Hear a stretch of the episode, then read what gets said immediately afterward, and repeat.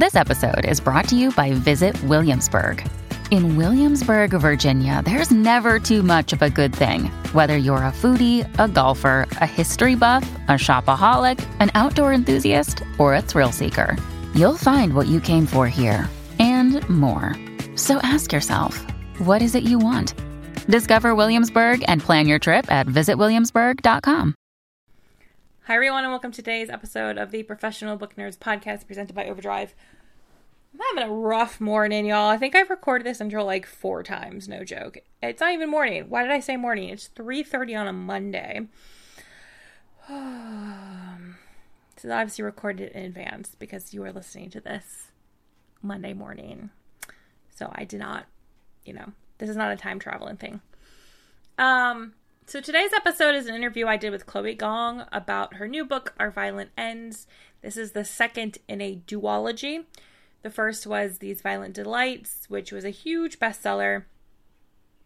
Um, the books are a Romeo and Juliet retelling set in 1920s Shanghai with monsters. Feel like I don't really need to sell you too mo- much more on the book. 1920s Shanghai Romeo and Juliet with monsters, like actual monsters. Um, also, Chloe was like in college when she wrote or when she published these Violent Delights. So I don't know what you were doing when we were 20. I was not published in New York Times bestseller. So good times. So the books though are so good. I had so much fun chatting with Chloe about our violent ends, these violent delights, the whole world that she has created, and um, I'm really looking forward to all of you listening to this episode. If you want to get a hold of the podcast, you can go to the website professionalbooknerds.com. We are on Twitter, Instagram, and TikTok at ProBookNerds. You can always email us at professionalbooknerds at overdrive.com. I think that's everything. Um, so, yeah, so I hope you enjoy this episode an interview with Chloe Gong on the Professional Book Nerds podcast.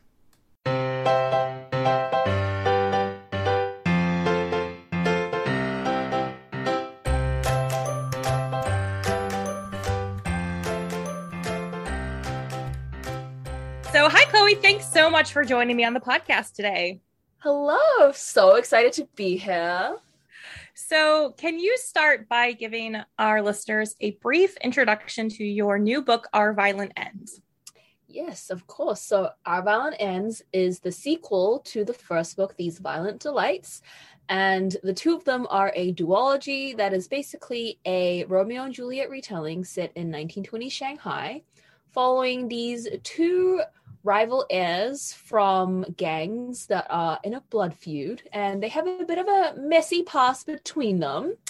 Um, but when a monster rises in the city they have to work together to figure out what is happening before all of their people die which would not be great. So no. yeah our violent ends basically continues on with the second half of the story when you know some monsters are back and bigger than ever. There's civil war on the horizon and Roma and Juliet really, really have to, you know, get themselves together and figure out what's going on and maybe end up in love at the same time. Maybe. We don't maybe. know. Yeah, maybe. you never know. yeah, there's a lot. There's a lot that that's going on in this uh, mm. uh, in in the in the the two books. Um and yes, there are like monsters lurking. They're just like actual literal monsters just yes. happening happening. Um, so what attracted you to 1920s Shanghai as the setting for this kind of Romeo and Juliet retelling? Mm-hmm. Love this question because I love the 1920s just in general as an aesthetic, right? Like I've always loved the glamour of it, the I guess like messiness, right? Because this was the interwar period, like just things are happening everywhere, all over the world, just so much going on.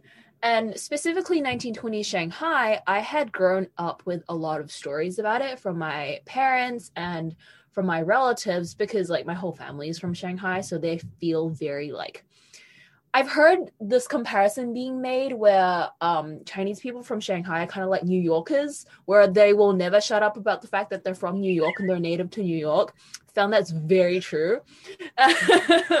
so they had always told a lot of stories about like oh my god this was the golden era like it was just this time that you know we'll we'll never really experience again. So it's like so locked in history. is this beautiful time.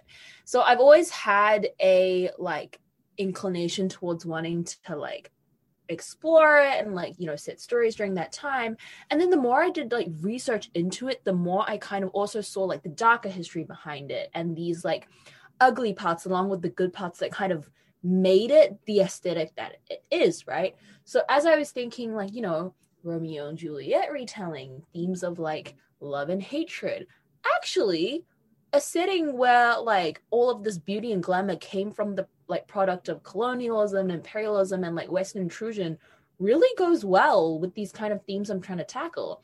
And so I kind of just mushed it together and I was like, huh, this kind of works.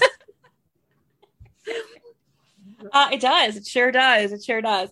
Uh, actually, I wanted to ask about uh, your research a little bit. And I, we should say, I should say that um, the your the first book, These Violent Delights, was published when you were still an undergrad student, which is just sort of amazing um, on like multiple levels. But I I read I read in an interview you had previously done um, that when you were in school, you did take advantage of some classes available, like yeah. monsters and literature and yes. East Asian diplomacy.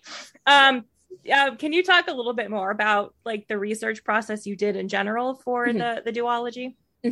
Yeah. So I, before I started the first book, I think I did a lot of preliminary research that like I did a lot of the heavy lifting to begin with because once I got onto the like second book, right, I kind of just dove right in because then I already had so much of like the historical basis that was already like living in my head. But before I dived into the first book, I kind of just really took advantage of the fact that like my my school had a giant library and I would just show up and just sit in like the 1920s China section and just kind of flip through like every book that like that was there. And I ended up not using a lot of it because like you know it's a work of fiction and it can't turn into a textbook because that would just not yeah. be the yeah. purpose I was trying to do. I was really fascinated by a lot of it. I did want to put it in, but then there was a certain point where my agent was like, Chloe, you might need to cut this. It reads like a textbook. And I was like, yeah, you're right. You're right. I did pull right from the textbook. Um, so that was like I I think I was at a like huge advantage even having those textbooks like accessible to me to just be able to have so much information like right at my fingertips. Um, but I didn't actually take uh, the academic classes that helped with the book until I actually had a first draft. So I wrote the first book like of these violent delights um, between my freshman and sophomore year in the summer. And freshman year classes were all like a lot of the core curriculum. And then it was sophomore year where I started picking the things I was really interested in.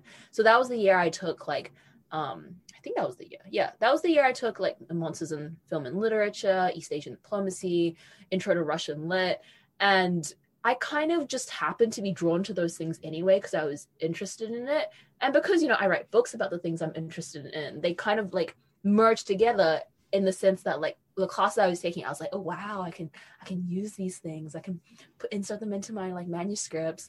So you know, there'd be certain things I pick up like in English classes. There'd be discussions about how you know, monsters in literature are often like stand-ins for other things that you know are fair um like me- like physical manifestations of bears that you can't necessarily perceive. Like if you don't put a monster as a stand-in i was like i think that's so interesting. Let me lean into that more in my own manuscript.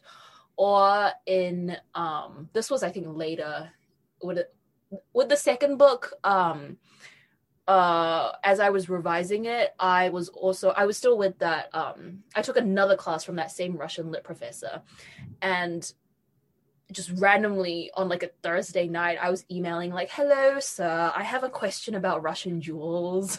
This has nothing to do with class. I just know that you're gonna know so please help me so a lot of the professors had to put up with my strange questions that were yeah. related to the class content. I was like, I'm just taking advantage of, you know, my academic like student life.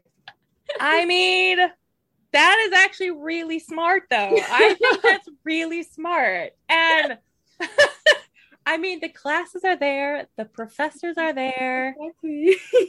Like you said, you write books about things you're interested in, you study things you're interested in. It all makes perfect sense. Exactly. I think it's really smart. uh, um, and you know, you said that there was stuff you cut because it came sort of sound like a textbook, but I I feel like even if it's not included, it probably helped kind of put things in context for mm. you about what that time period was like. Mm-hmm. Oh, absolutely, absolutely. Yeah, there were a lot of things where even if it didn't make its way in, having read it and then having kind of absorbed like you know these firsthand accounts of what they were witnessing in history or like the general atmosphere kind of helped me create the world. So even if i didn't like you know word for word pluck a um, description of a historical event it was like having this knowledge made the world feel more real to me. And then as i was writing it i could make it feel real to the reader even as i inserted you know fictional things like these fictional gangs and a monster and a madness. Monster and madness. That kind of yeah that that describes describe things. Um uh you have since graduated correct? Yes From... graduated this year. Yes. Awesome. Well first congratulations. That's very Thank exciting. Um was the process with our violent ends any easier since you don't have to try and balance schoolwork with the book it was it kind of came it was a bit of a strange experience because I think Our Violent Ends was a lot easier for me to write because I was so used to um like the dual life of like student life and um you know writing. Uh, but I also wrote the majority of Our Violent Ends when lockdown started. Mm. So it was like a lot of like just new things suddenly thrown into like the mix of it. Um, so I I drafted it quite early on because I wanted it like I wanted to leave myself a lot of buffer time and it was during the time where I was doing like Zoom classes from home. So I'm from New Zealand. So I flew 16 hours back home on a time So Zoom classes are happening for me at like 3 a.m. And I was like, I'm not oh going oh to gosh. anymore. I'm just not doing it. so I ended up just having like writing time in the daytime. I was just sitting on the couch, just writing all the time. So in that sense, it was absolutely um, so much easier for me to just, you know, write as an author. Um, and now, you know, now that I've graduated, I'm just, you know, full time doing authory stuff. So it is like it's felt so much more easier than having to juggle everything at once. But you know, then now we have a global pandemic. So I mean, yeah, that's not great. That's not yeah, great. pandemic's not great. Uh, but I yeah, I could. That's interesting. I hadn't really considered um that you would have gone back to New Zealand at the start of the pandemic. So mm. yeah, your time zones would have been a little different than everybody little, else's. Yeah. a little rough. I imagine there was like a lot of coffee if you were a coffee drinker. Uh, oh yeah, oh yeah.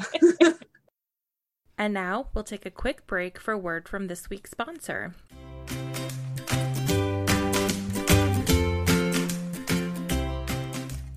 The stresses of this last year, it's more important than ever to practice living healthier and happier lives. So, what if a few moments was all it took to change your relationship with stress and anxiety, transforming your life for the better? Our thoughts can be confusing enough. Meditation doesn't have to be. Headspace is your convenient dose of meditation, mindfulness, and sleep exercises to relieve stress and anxiety and help you get a good night's sleep, all in one app, making it easy to catch your breath and make time for your mental health and it's one of the most science backed meditation apps in the world, proving meditation works. A study proves in just two weeks, Headspace can reduce your stress by 14%. Personally, I have trouble in the middle of the night when anxiety, insomnia keeps me up and my mind will not stop talking. And so I love being able to fill that voice with the voice of Headspace, which will help me have a moment of peace among my chaos of my brain and help me fall back asleep. Find some headspace at headspace.com slash pbn and get one month free of their entire meditation library. This is the best headspace offer available, so go to headspace.com slash pbn today. That's headspace.com slash pbn.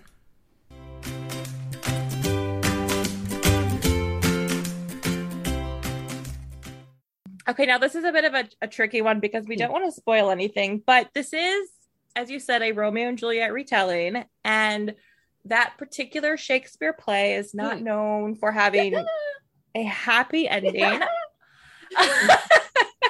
so, um, I guess you know how how do you you work through that because just again like it's Romeo and Juliet and you you put your own twist on it of Hmm. course but um again it's not known for having a happy ending I love the way you put that. Like, hmm, I'm just- I mean- like I don't I don't want to spoil anything for Mm. readers, but you know, it's it's it's very clear from, you know, that you're very open and transparent about how this is a Romeo and Juliet retelling. And so, you know, how much do readers go in expecting it to be that way all the way through? And then are there surprises along the way? Just sort of like how you kind of navigate that in general. Yeah.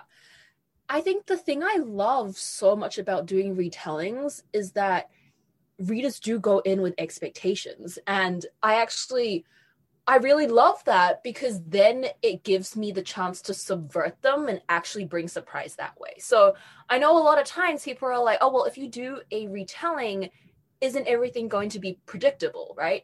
And to that, it's like, actually, no, like it's actually really fun to if you're doing a retelling as opposed to something completely like original storyline wise, right?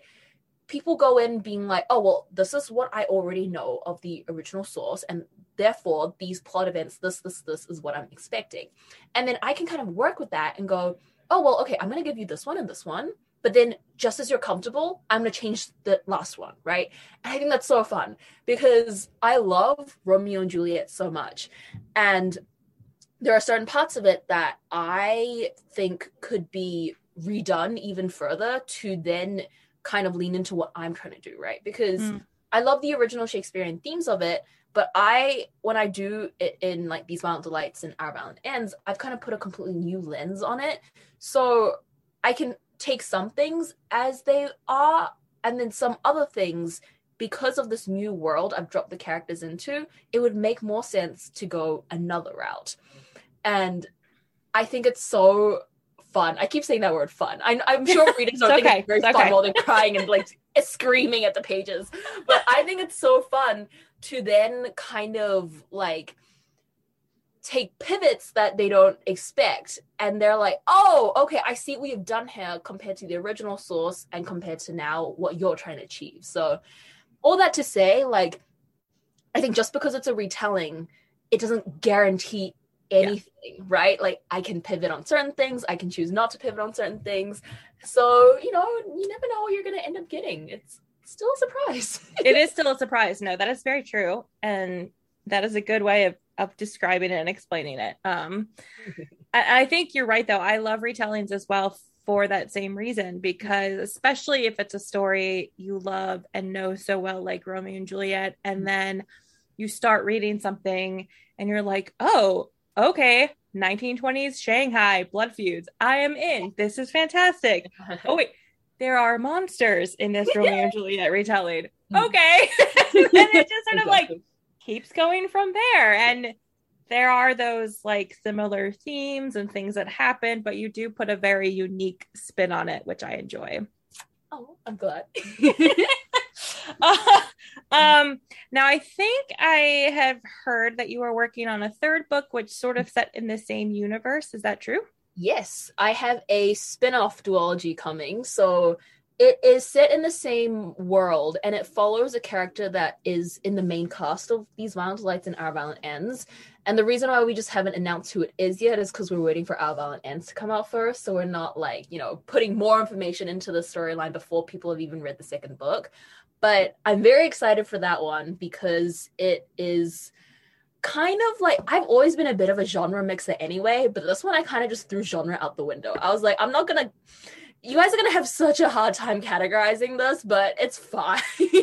I kind of describe it as like a Republican era C drama meets a Marvel movie. So it's I, I have I'm still in the final edits of it right now. I have a lot of fun with it, but I'm very excited because you know I love like world expansions and I think you know these Violent Lights is a duology like it feels Mhm. the most right as a duology then there's so much else to work with so i'm like oh spin-off duology okay No, I think I always love when when authors do that, where they have their own where a character um, that you have met in one book who is not like you said, like main cast, but not Hmm. the main character Yes. in that book, and then you get all excited because they have their own book Yeah. coming. So I think it's great. So Yeah, I.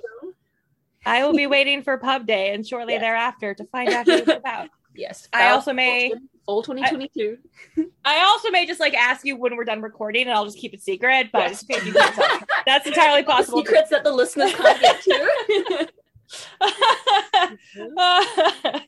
um, and I and I think you know, like having to categorize it, that's a that's a problem for your publisher, not you. So exactly exactly that's the marketing team's problem that's their problem. You just write the book; they'll figure exactly it out. Uh, um, so I'm curious because you did, you know, write this book um, when you were so, you know, not like so young, but you've been Mhm. writing for a while. I know from your website. Do you have any um, suggestions or like recommendations for writers in their teens or 20s who may be listening and are interested in in looking to get published? I think the first and foremost thing is to two things. The first thing is that especially when you start writing at a young age, you have to just keep going because a lot of times it can get frustrating when you start and then you're thinking, "Oh, like my craft doesn't look how I want it to look," right?